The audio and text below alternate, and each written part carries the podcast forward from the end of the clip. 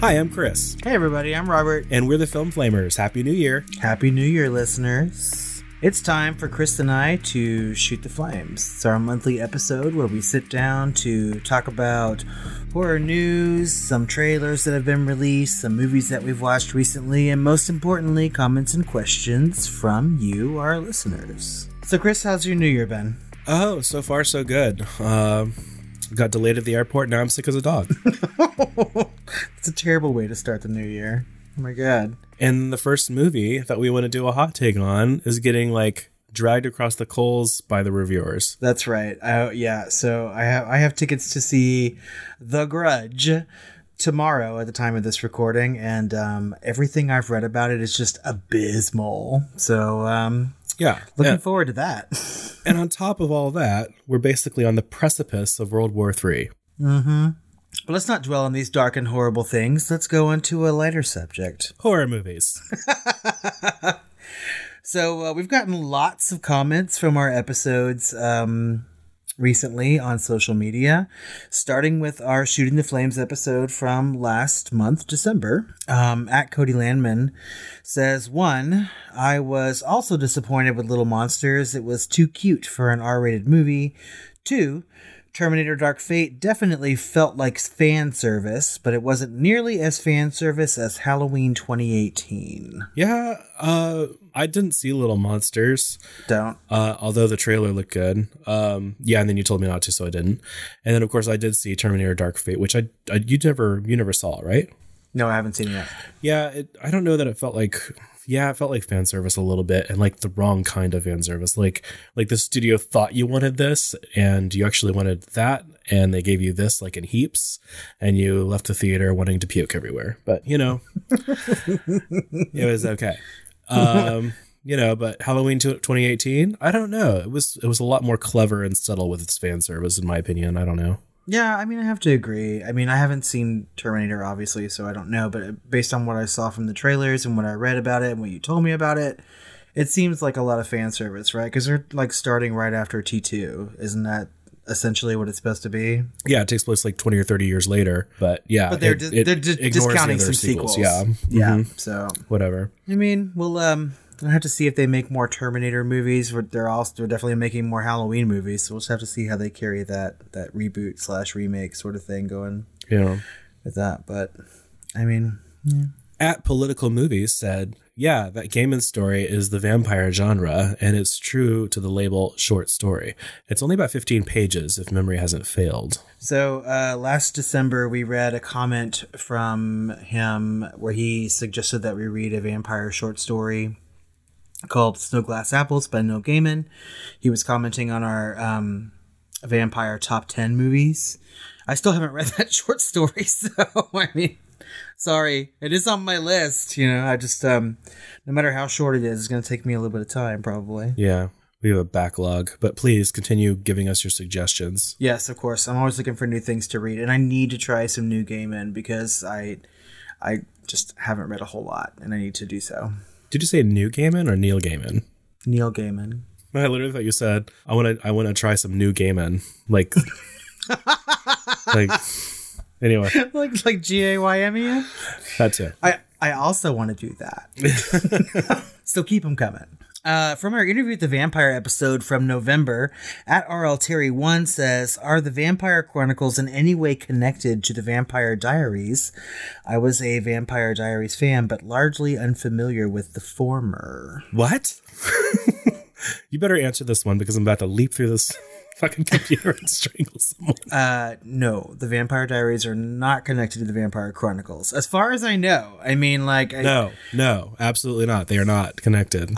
I've never seen any of the Vampire Diaries TV shows. At RL Terry is a long, long, long time. Well, I guess we haven't been around that long, but since this podcast uh, inception, you know, uh, he has always commented and always given us questions, and he's amazing. Um, but I was under the impression that he was at least our age or older. uh, yeah, I'm not sure how old he is. I mean, I, he's he's got to be. Yeah, everyone has their little blind spots. God knows I do. And so, yeah, uh, Interview with the Vampire, you know, is a book series that started in the 70s. uh, as we said in the uh, in the episode. But uh, the Vampire Diaries is completely separate, you know, uh, for for teens. And I mean, I, I have to say that a lot of people know Interview with the Vampire solely from the movie, right? And so they may not be aware that there's a huge long book series and whatnot. And I mean, the Vampire Diaries was a long running show.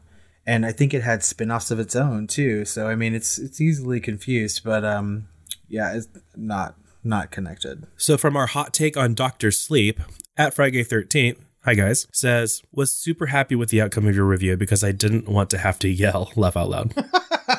no need to yell. We both like that movie quite a bit. And um, the guys over at Friday the 13th have released their like top five movies of the year. And Doctor Sleep was toward the number one area for both of them. I don't think it was number one for both, but I think I think Maddie chose that as number one. So okay, good choice. Um, and it may be pretty high on our lists as well. That's right. We have a uh, year in review episode coming up in January, so look out for that and see where Doctor Sleep falls on our lists. It's probably going to be pretty high though. So. Um, from our episode Top 10 Slashers, at Matthew T. McHenry says, arguably your best episode so far. Happy New Year's.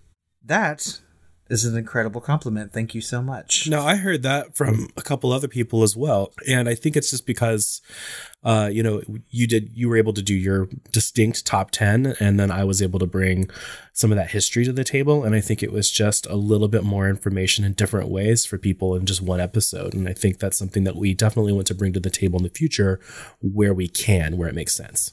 Yeah, I, I really enjoyed the format change. I was kind of on the fence about it when, you know, Chris, you know, told me what he was thinking and I think it worked out really well and you know, I was kind of hoping to hear from more listeners as to what they thought. Um, so if if you've listened to that episode, it's not too late to reach out and let us know what you thought about it. Let us know what you think about the history and you know the top ten because we might want to do that again in the future. And finally, for our episode on Black Christmas, we got an anonymous comment that said, I wanted to say I love that you showed understanding to Peter in the uh, Black Christmas episode and didn't completely vilify him.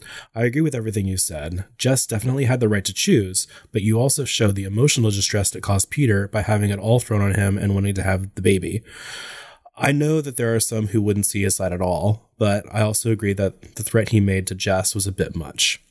So yeah, we talked to that about that a little bit in um, in our Black Christmas episode, obviously, and it was just uh, I think the Peter character like he had lost his like career essentially, uh, you know, and his relationship and potentially a child all kind of in the same day, and at the end of the day, he still tried to help her, and he he dies anyway.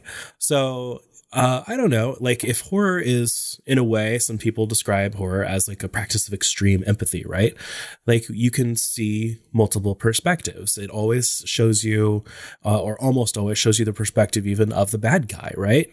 Like, we do have a tiny bit of empathy for like Norman Bates, right? And a couple of these others. We definitely have some sympathy for Hannibal somehow. Yeah. You know, and so this guy is not a murderer. He's just basically, you know, said, you'll be sorry. Uh, as ambiguous it was, it was a threat, you know, and the story, basically the narrative, uh, which is very feminine, kills him for it, basically. It's also kind of bending over backwards to make you think he's the killer. But yeah, we did want to kind of acknowledge his side of things, um, you know, without, you know, stamping our approval on, on anything that he might have said as far as threatening nature, because obviously that is absolutely um, not okay. No, not at all.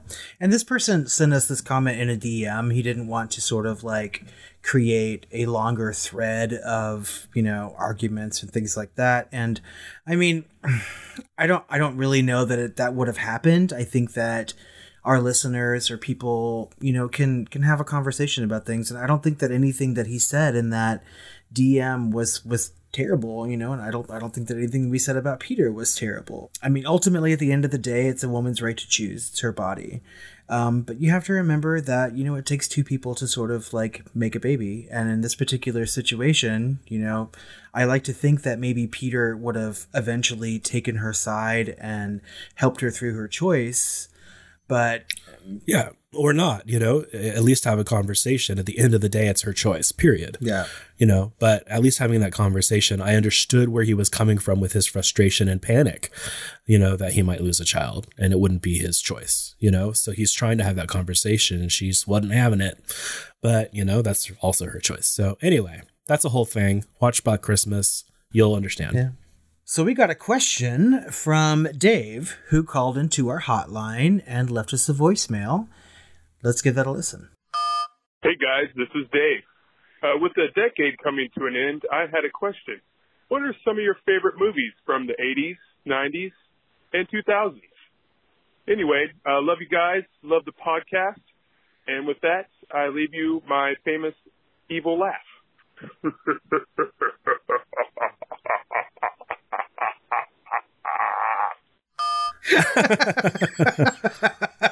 Uh, that was a great evil laugh and maybe a little bit sexy. So, So I believe we're both fairly prepared for this question. yeah, so uh, I have been putting some thought into it since your voicemail, and so I think that we've decided to give you our favorite movies or our favorite movie from the decades from 80s, 90s, 2000s, and 2010s. Uh, I started with the 70s. Did you really? Yeah, just for just to one up you. Yeah. I'm not even quite sure I can pick a favorite horror movie from the 70s. What what is it? Tell me what yours is. So I can't just, you know, it, it would have taken me so much longer. But we're a Letterboxd uh podcast here. We both use Letterbox to kind of track the movies we have seen or are seeing throughout the year, and uh, just to keep track of our scores and what we thought, you know, initially. And so I essentially, at one point, I sat down probably for a couple hours last year and just like went through like almost every movie I've ever seen and rated it. So I was able to go into Letterboxd, and we don't have any partnerships, so don't think this is like an advertisement or anything. Um, But if you want to sponsor us, Letterboxd, we're here. Yes. I think it's kind of social, uh, right? Can you can we share like could we have a profile on Letterbox as the Film Flamers? yeah, I think I think that we can. I mean, right now it's us individually, but I think we can have a. We, we- we may disagree on something. We'd have to find a common ground to, to rate it or whatever, but we could do that. Well, yeah. If you gave it a two and I gave it a three, we would just say two and a half. You know. Yeah. Of course, that'd be hard for like Knife Plus Heart with like a two and a half and a five. We'd have to like Yeah, we're not talking just about say that th- until three we're and a off. half. We'd round up. So, I mean, until then, you could look for both Chris and I to, to follow. So, So anyway, it was easy for me to kind of go back to the 70s and just filter by the 70s and then rate uh, and then sort it by like my rating. So I was able to go to each decade and see like what's the most uh you know, what's the highest rated horror movie or closest to a horror movie that I have. And so I was able to do that. How did you compile your list? Well, so when I started using Letterboxd, I um I'm only doing things that I've seen like new. I'm doing it organically, so I'm not going back. If I rewatch something, I'll I'll list it. But I just you know did sort of my thing from memory or the movies that I remember liking the most in that particular decade. For sure, maybe some of the things that I've watched the most because I mean, unlike Chris, he, will watch movies a couple times. I will watch movies like five or ten times, you know, before I'm I'm done with that particular movie, and sometimes I'm never done with it. So hmm, Yeah. And sometimes the movies I want him to watch zero times. exactly, because I'm too busy watching something for the seventeenth time. so, what was your '70s choice? My 70s choice was Alien. Oh yeah, that's a really. I mean, it is technically 1979. So yeah. Yeah. Good. And my 80s choice was Poltergeist. Okay. My 90s choice was Silence of the Lambs. Ooh. And my 2000s choice was Sunshine. Okay. And my 2010s is The Witch. Very good choices. Um, I didn't prepare a 70s choice. Um, if I did, it would probably be The Exorcist. You know, I just, I really like that movie quite a bit. It's one of the few movies that were, you know, horror movies that were nominated for the Academy Award for Best Picture. And, um, I mean, it's just a really, really good movie, in my opinion.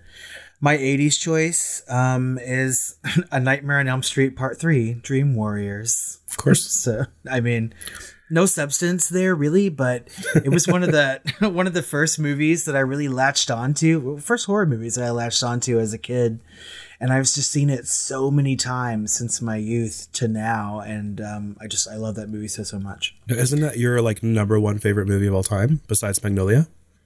No, no, it's not. Oh.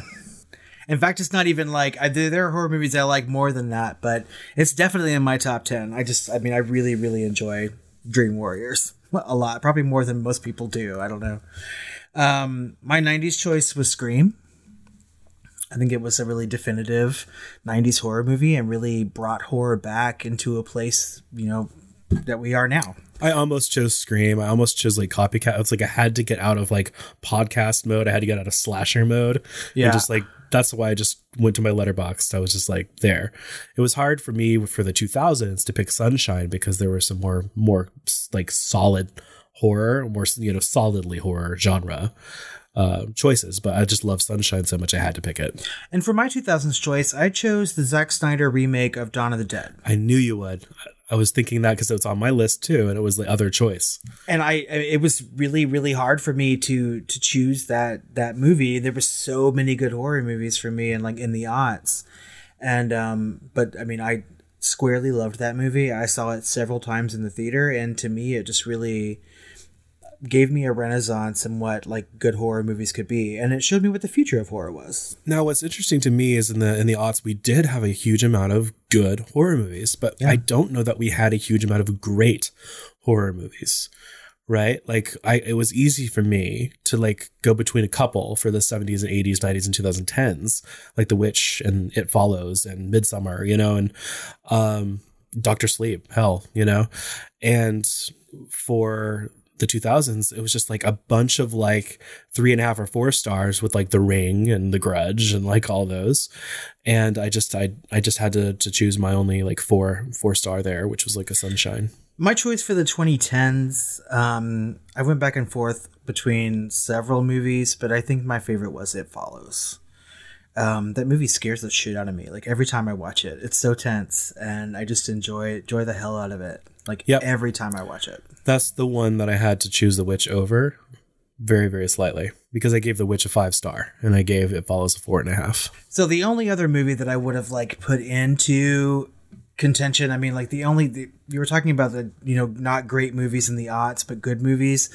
the only other movie that I could have substituted Dawn of the Dead for was Hostel and I I mean I, I I really wanted to put that as number one for the aughts and I do like that movie quite a bit. But um, Dawn of the Dead was just better in that particular sense. Yeah.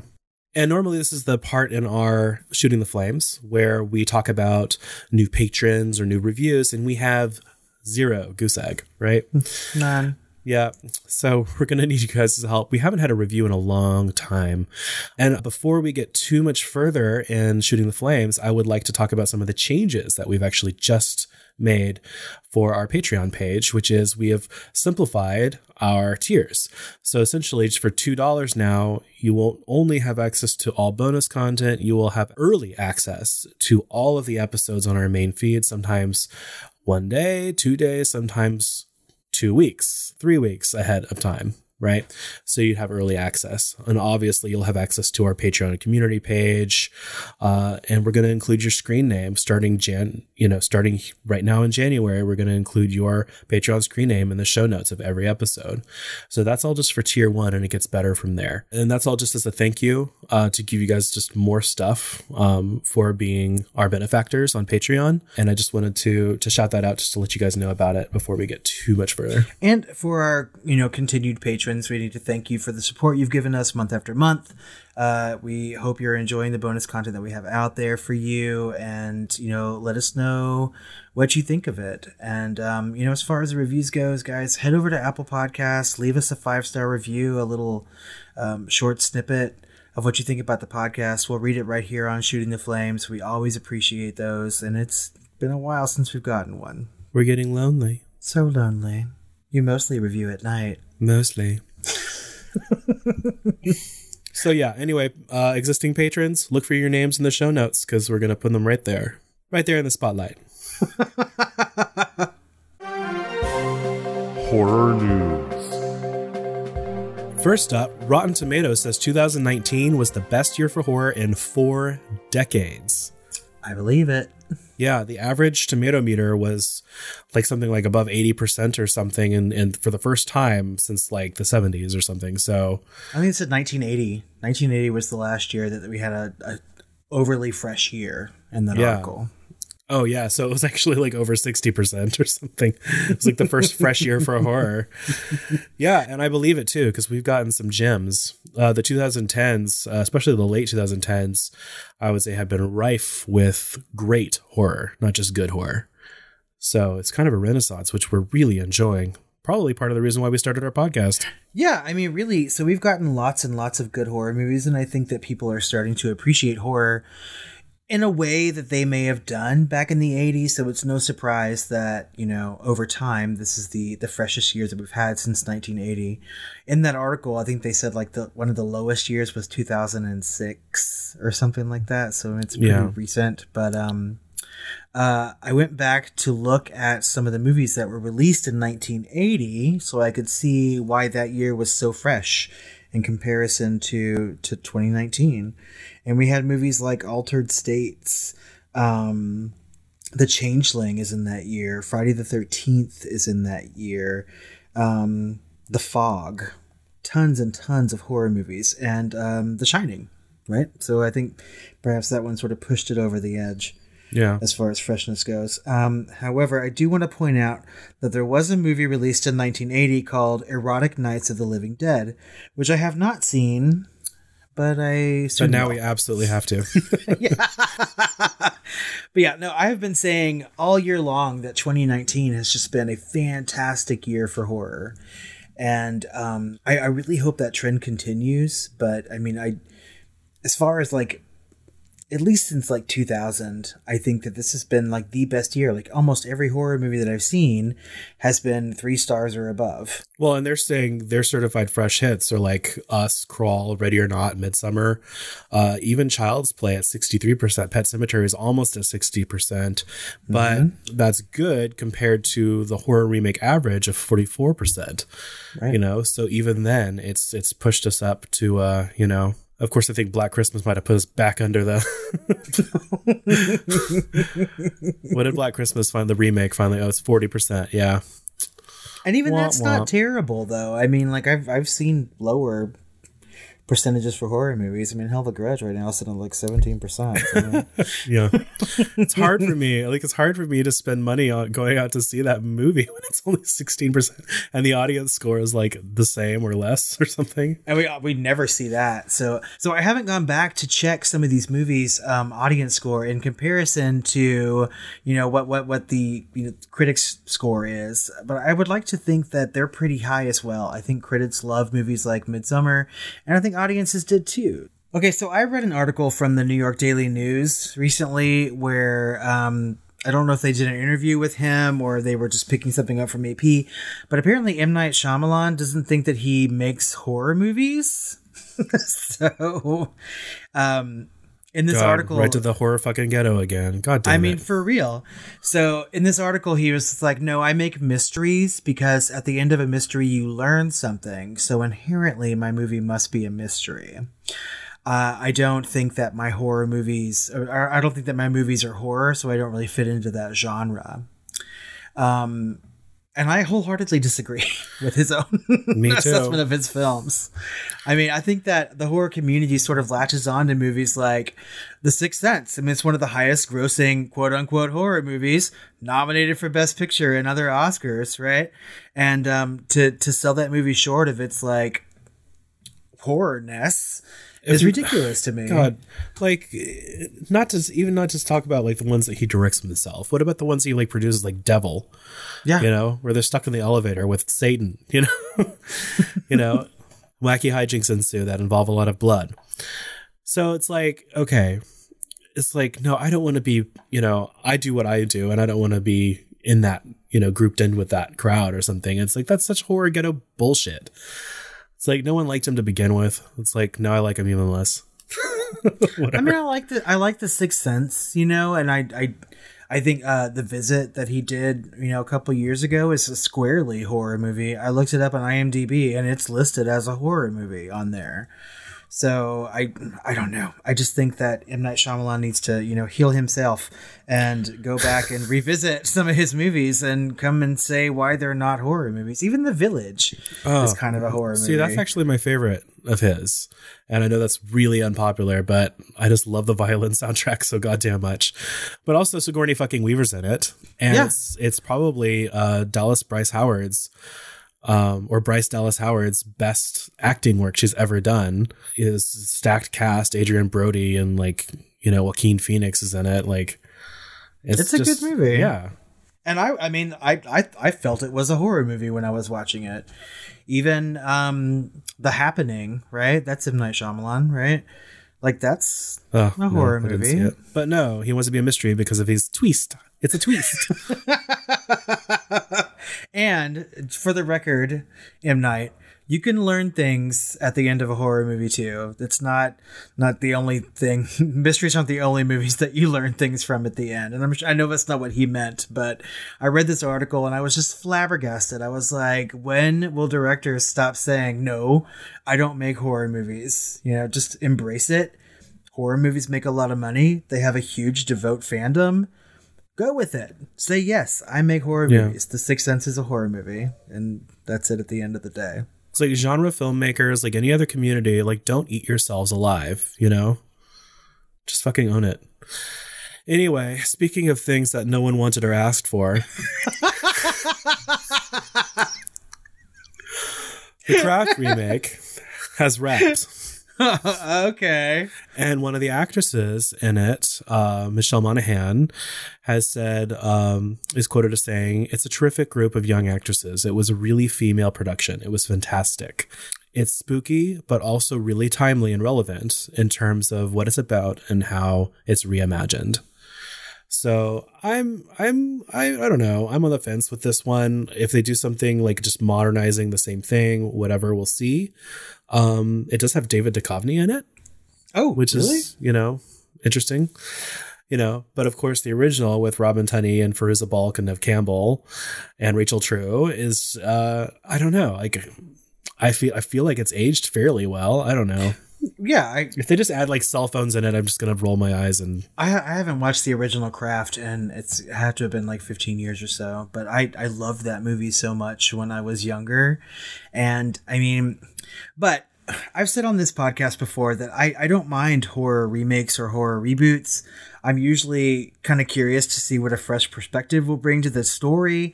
And I mean, more often than not, I'm not completely disappointed. So, I mean, we just got finished talking about how much I love the remake of Dawn of the Dead.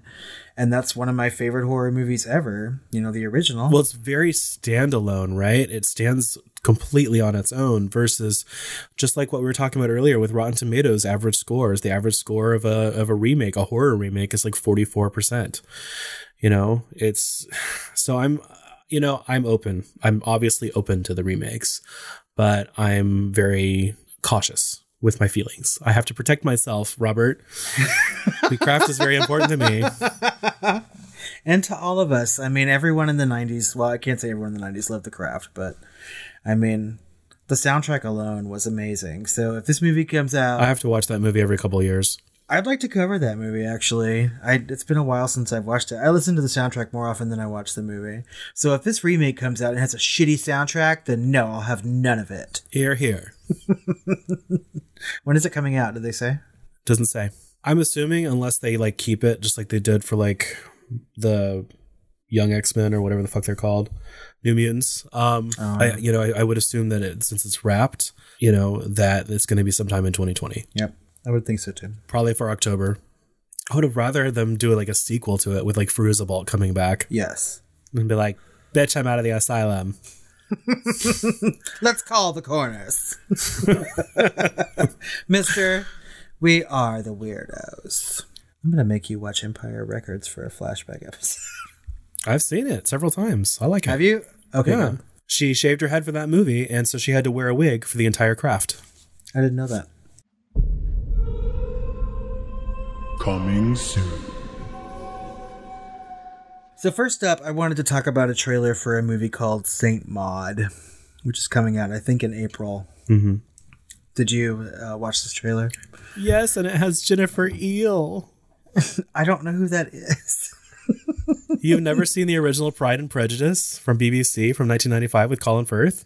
Oh no, I have not. Oh my Jesus, it's like my one of my favorite things ever. Like if I'm ever like in a little down mood or something and I, you know, I'm just going to, you know, make myself some macaroni and cheese and curl up on the couch and watch Pride and Prejudice or something cuz that's my little inner queer, I guess, because my god. I mean, I just I have never swooned in my life, but watching that, I will swoon every time, multiple times. You have to watch that. I'm gonna make you watch. It's like a six hour fucking miniseries. Well, I've seen the one with um, Keira Knightley. Isn't No, that enough? It's a movie. No, no. If I'm gonna do Jane Austen, and it's it's gonna be Sense and Sensibility. I'm sorry, that's just it's the better novel. I love Sense and Sensibility, but I'm sorry. This uh this miniseries was amazing, and I'm not the only one. There is a frothing fervor online. no, it's a classic. It's it it launched the career for Colin Firth and Jennifer Ehle. Uh, okay, so who is Jennifer Ehle in Saint Maud? Is she the um the one she's taking care of? Yeah. Mm-hmm because I, I was watching this trailer, and I'm sure we'll talk about the trailer more, but let's talk about this particular actress. I thought it was Mary McDowell from um, that fucking Cylon show. Mary McDonald? Yeah, okay, is that her name? I think so. Dances with Wolves? Let me say it again. What's her name? Mary McDonald? Mary McDonald. Mary I thought it was Mary- McDonald.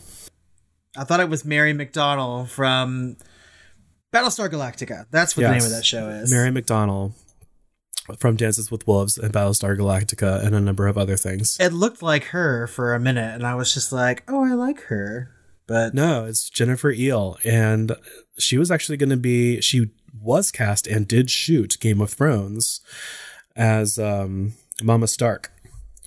But they were. Seriously? Yeah. No. No. Mama Stark, not Lannister. what the fuck was Mama Stark's name? I can't even remember anymore. She did. Cat Cat. or something. Um, That's right. Yeah. So yeah, Catelyn Stark. Right. So she was she actually played that in the uh, pilot that they had to rework, and by that time she was not available. So they got their second favorite actress to do it for the rest of the show. Before she did. I like anyway, character a lot. the trailer. the We'll trailer stop looks, looks actually really good. Um, it reminds Yes. me of Carrie in a weird way. Yes. It's like an adult Carrie or something. I mean, like, I don't know. And A24 has been like just knocking shit out of the park. For Like, every time they release a movie, yeah, I'm just like, I love it. I just, every time, every year they have to have at least one good horror movie that I latch on to. I mean, so last year was like Midsommar, and like Saint Maud is probably going to be the one for this year. This movie looks amazing to me. I cannot wait to see it. It's filled with like tons of like religious horror, and I love it. Yeah. Just love it. It looks really good. It looks high quality. Yeah. So I'm looking forward to it. I was very surprised. I hadn't heard of it before. I just I saw it on your list for the trailers and I just watched it today. I had seen it mentioned, you know, in news articles here and there, but I mean, I watched the trailer a couple weeks ago and then I, I put it on our, our notes for this show and I was just like, okay, like I, this is one I definitely have to see. Yeah. God, I I will pay you to watch Pride and Prejudice just so I can see you crying and like frothing. I don't know. Maybe that's frothing. why I haven't watched it yet. I mean, I, I love that novel so much. Jane Austen is like one of my favorite, my favorite authors. So God, it just brings it home so well. Ugh, gives me shivers. I showed it to Matt because he is so not like a queer like me.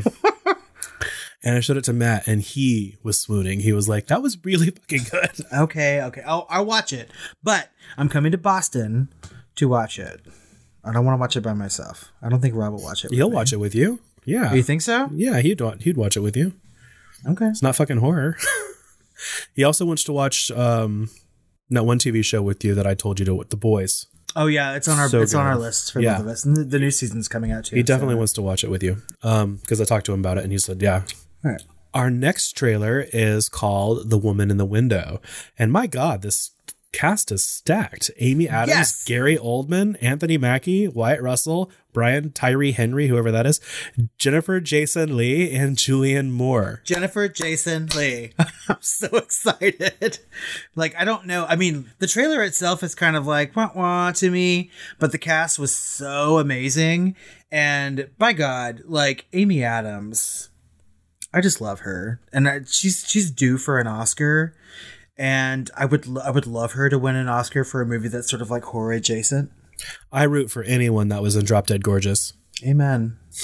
but I mean, like this movie looks so 1990s horror adjacent to me, and I mean that's sort of like squarely in our heart space. And if you've listened to our podcast before, so I'm I'm here for it. Well, you usually don't see these many big names in even horror adjacent stuff, let alone like this looks straight up, you know, horror, psychological thriller, mystery, whatever.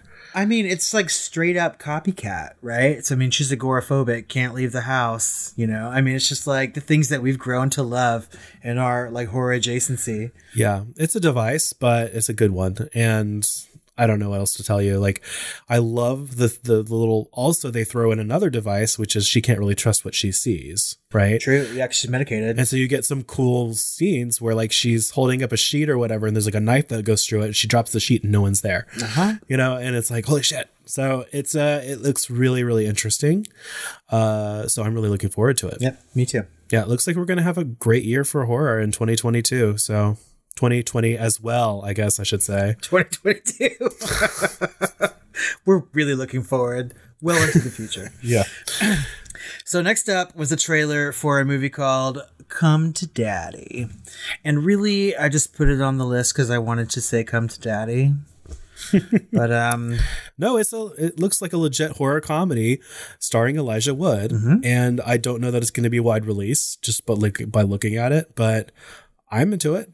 It looks good. It looks funny. it's making the festival rounds right now, so I've I've read some things on Twitter and online, and people seem to like it quite a bit. And I I, mean, I trust Elijah Wood when it comes to horror. I mean, he's a big fan of the genre, and I I think that he's like putting his money into some of these movies, and he's acting in the movies that he wants to, and um, you know, I I sort of like trust him, and I really enjoyed the shit out of this trailer. It looks funny, it looks gory, it looks a little scary, and I'm here for it. So. Yeah, yeah, me too.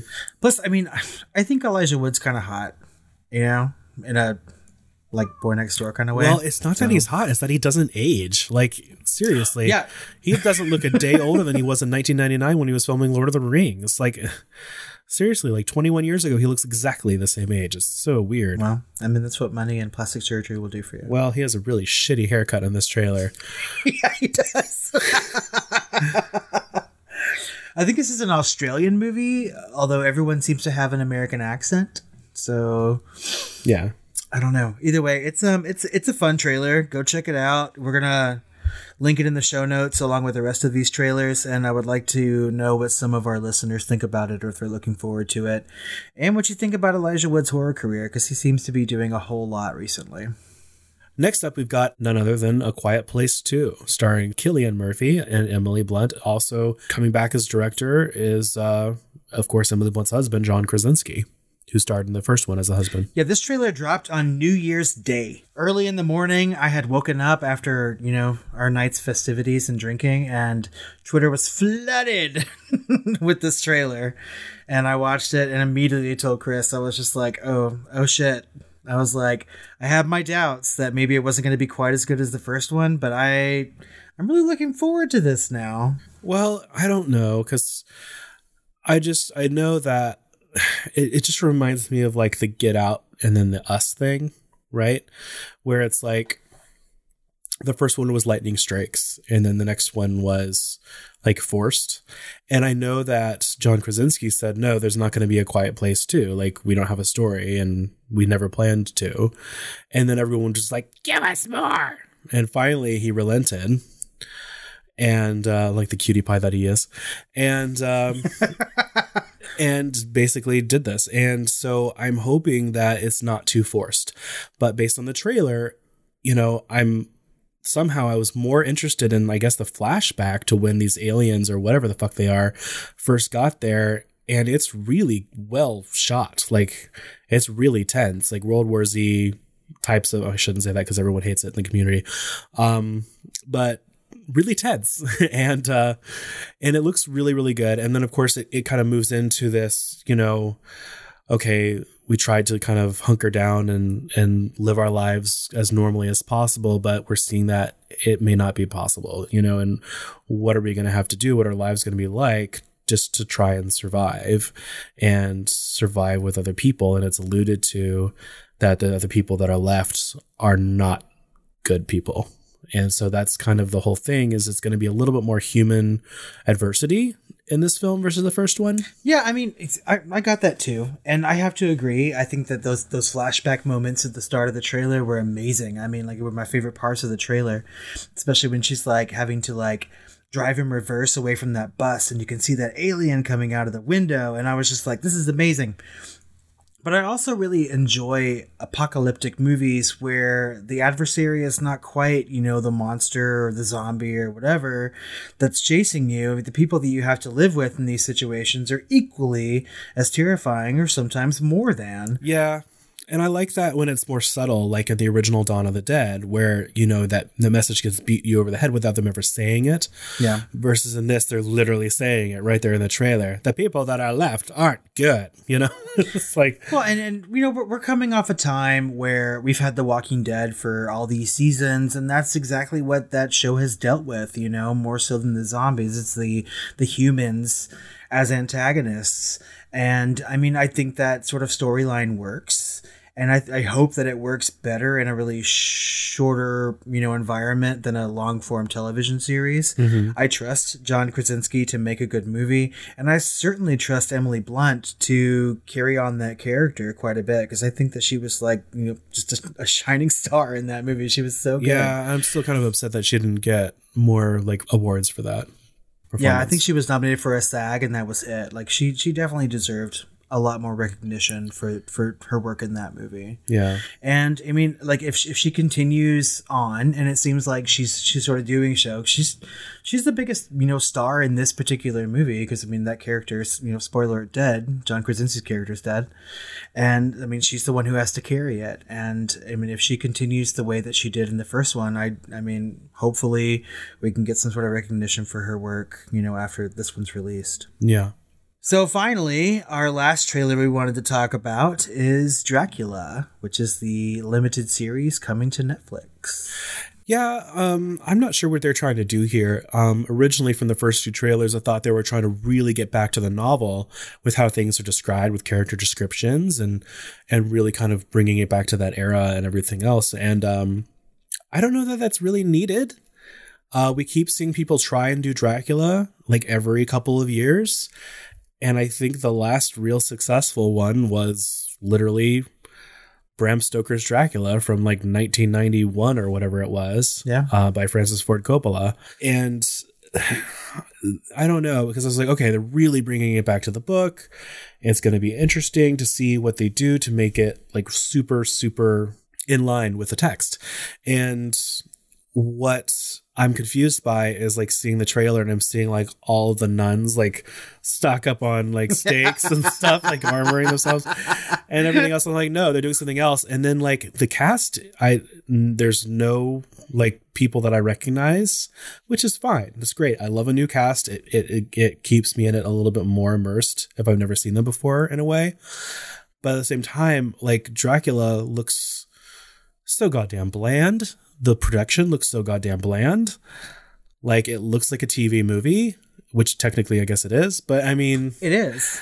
um you know, it just I was like they didn't really go for a stylish flair. They didn't they're not really doing anything new that I know of except I don't know. It's it's it looks kind of messy. So, well, it comes out literally tomorrow as of this recording. So, we'll just have to see. So I did not watch any of the teaser trailers for this limited series yet. So I mean, this is the first trailer that I've watched. And I knew absolutely nothing about this until I mean, I, at least I knew it was like done by the BBC or something like that. Yeah, I thought so too. And but one thing that does make me a little bit more excited about it is that it's done by the same people that did Sherlock, which I like. Yeah. Yeah. Although I have to disagree, though, I think I think it looks good. I think that the the way that Dracula looks is sort of a combination of like Bela Lugosi and Christopher Lee done in sort of like a 90s come like 2010 sort of way. You know what i mean? Like i i'm okay with the way that he looks. And I'm, I'm sort of okay with the way that the show looks itself. It looks a little different, you know. He looks a little neighborly though, like your like your used car salesman neighbor next door or something. You know, Hey, like I I, don't mean, know. whatever works for him to like kill people. That one particular scene where all the nuns are like grabbing their stakes and pulling it out. I mean, that was enough for me to be like, okay, I'll watch this. it's just like, See, that's the was like, thing that was like, oh, they're really departing, you know. But I mean, I and, and it's so it's okay. It's okay to like you know change things a little bit. You know, I so we are going to be talking about Francis Ford Coppola's Dracula in February. I think we can go ahead and announce that at this point, right? yeah, So maybe um, maybe a good hot take for February would be a comparison to this particular Dracula. How many Yeah. episodes is it? First of all, before I commit to any I don't of know. that. I think uh, it'll have to be some sort of Patreon thing because I really want to watch Underwater with Kristen Stewart. Oh yeah, I do want to see that too. Yeah, okay. But of course, that comes out this month, so it'll be a late hot take. But whatever, we'll see what else is coming out in February. Uh, it might be a stinking pile of crap like everything else she's done. Who knows? Oh, that is not even true. She's made some good movies. We'll we'll discuss that when we talk about Underwater. Like- Like Still Alice. She was great in that movie. I've never heard of it. It's not a horror movie. She's she's really good in that. And God God help me and don't come at me, Twitter. Oh God, don't say it. I like the Twilight. Oh my God. and that's I okay. like the books too. that's okay that you like mean- it. We don't shame here. I mean, it's fine. No, it's a no shame zone. you can come out of your Twilight closet. I, I was never in the fucking closet when I was. I mean, I've always told people I like Twilight. It's okay. I mean, you can actually come at me. It's fine. I mean, it's whatever. Anyway, so I think it's safe to say that we're going to be watching Dracula on Netflix, and we we may or may not want to talk about it, just depending how good or bad it is. So, I mean, stay tuned. I'm sure we'll bring it up again at some point. Recommendations. Chris, have you been watching movies Yes, I have. lately? Yeah. What have you been watching? I've been doing my catch up, you know, so I've been watching things like Ma and Crawl and Harpoon. Ah. Yeah, I still need to see um Parasite. As do I. And you told me not to see Fabric. In fabric, yeah. Yeah, and I also want to see the Joker because I keep being told that it's horror-y, and I don't know. It's made like a billion dollars, so I guess I should get on the bandwagon at some point. Um, so you know, I've I've been doing all of this in kind of anticipation for our uh, year-end review. So stay tuned. I, I I don't want to get too much into it. I really liked Ma. I really really liked Crawl, and I also really liked Harpoon. Uh, I also saw Star Wars: The Rise of Skywalker, and I know that we've talked about Rian Johnson recently on this podcast because of um, that one movie Knives we did a Out. hot take. Yeah, Knives Out, and yeah, I had a real problem with the last. Um, you know, because I'm a hardcore, like not hardcore, God, uh, old school Star Wars fan. Uh, because you know I'm approaching forty, and um, I don't know. Like I felt like the last Star Wars really kind of like betrayed some of the character work that had been hard fought in the original trilogy in the 70s and 80s and um i felt like this one was this newest one was a huge like reversal on what Rian Johnson had done. In a way i feel like jj abrams had to make his sequel and then this movie and mash them together. So it was really really weirdly paced and mashed together and like haphazard for the first like third to half of it. And it was just packed with fan service and pandering. And you know what? I fucking loved getting pandered to so i actually really liked it it was such a it was such a different like they went way too far in the other direction don't get me wrong but you know it was such a like a contrast to the last experience of star wars i had that i actually really liked it so it was emotional i liked it So I have not seen the the previous Star Wars. What's it called? The Rian Johnson one. Last Jedi. Okay. Because really, I only see these movies with you on your birthday. They always seem to come out like Yeah. either on your birthday proper or right around then. And that was like tradition to go see Star Wars with Chris on his birthday. And I really liked that, that prequel one. Um, Uh, Rogue, Rogue One. One. Yeah, that was good. Yeah, it was. So I missed the last Star Wars, but I do want to see this one. Should I watch the other one first? Is that like I mean, you wouldn't say skip it though, right? I should watch them You almost ca- you almost could. All you need to know is you know that Luke Skywalker gets killed in it or whatever, or dies. Are they? In, um, don't tell me. Too late. okay, I mean, so is this like the end all be all of Star Wars? You think they're going to have another trilogy come out after this, or Uh, they might. They're talking like they're going to do their standalones and stuff, and like TV shows and things like that. But this theoretically is the end of the Skywalker cycle. You know, nine fucking movies. So I don't know. Um, hopefully that's it because you know I'm I'm overall I'm not super stoked about this trilogy. You know, I'm actually happier with the prequels.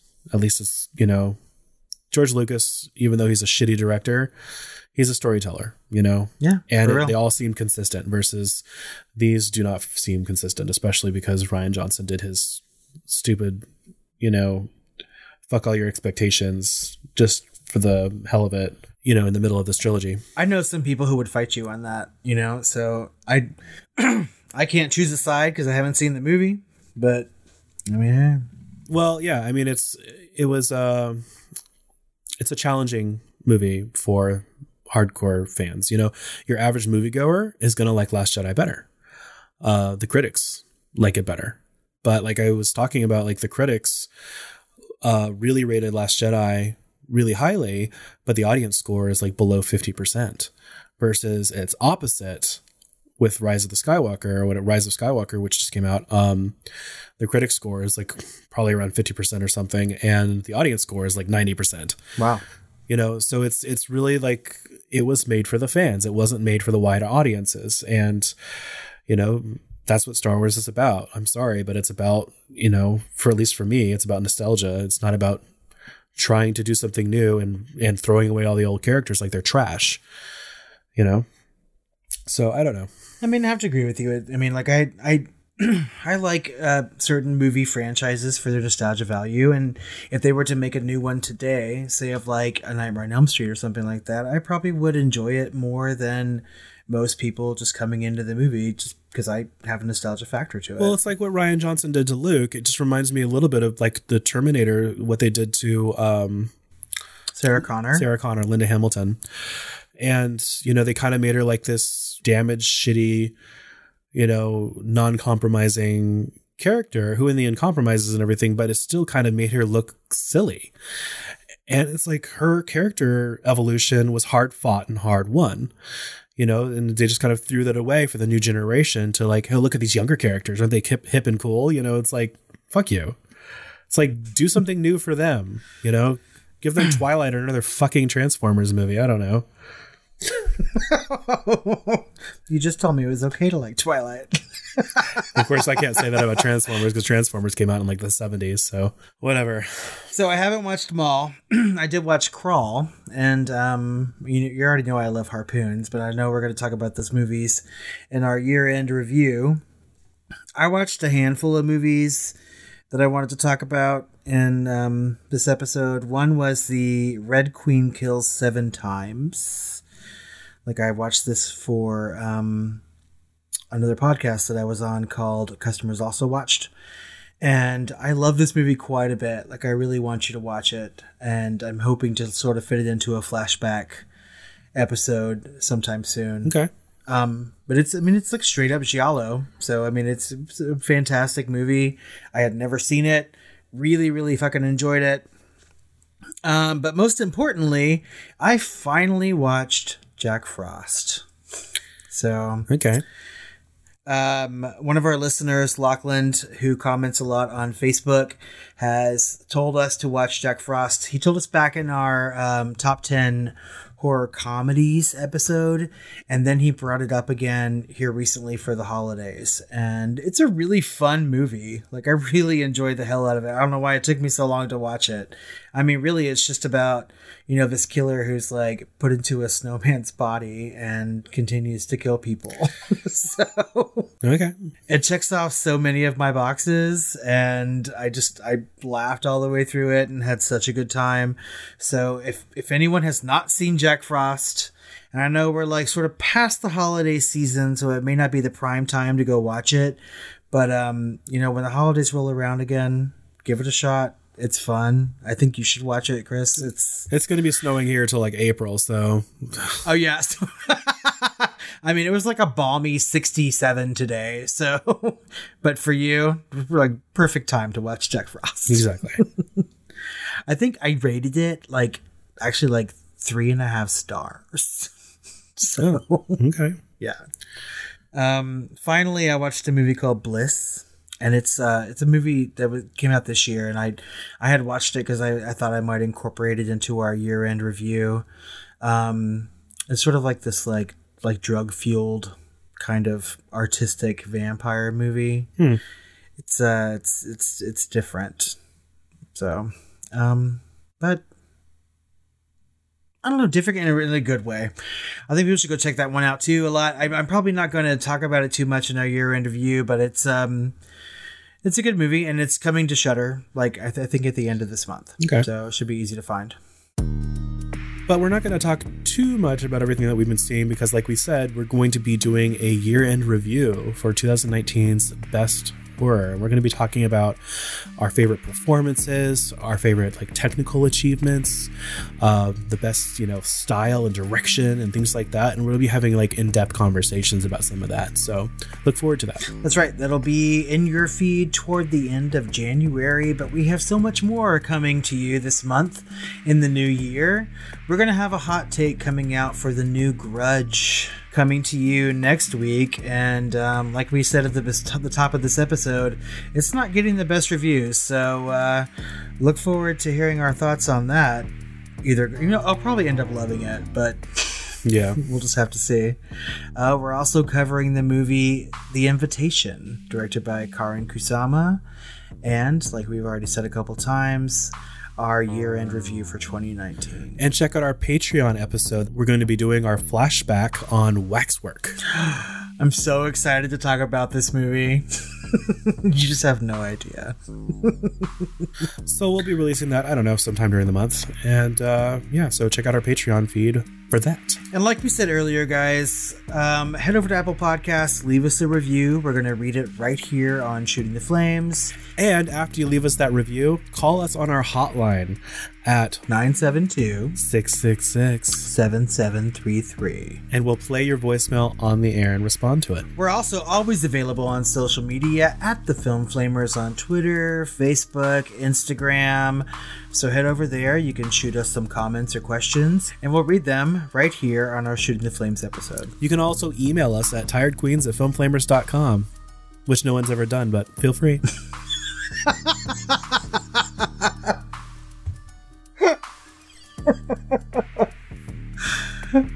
I'm sorry. It's been a long year, people. We're tired. Oh my god. I mean, we haven't recorded in like three weeks. I should be like ready to go. Nipples are hard, ready to go.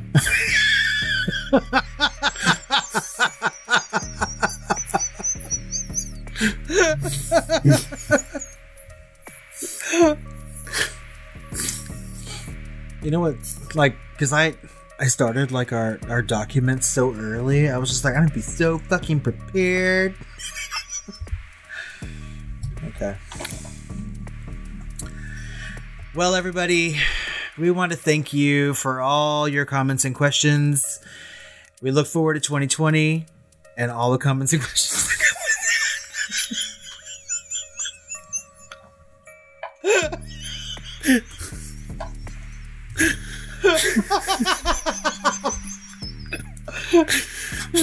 It. okay. well, until next time. Sweet dreams. Sweet dreams.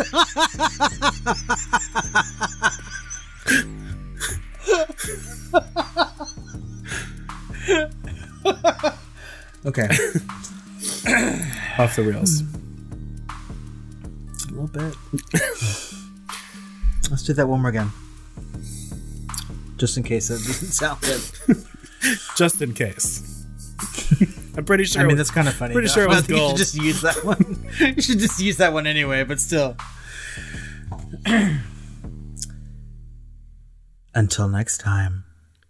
sweet dreams. No, you say Lame. first one.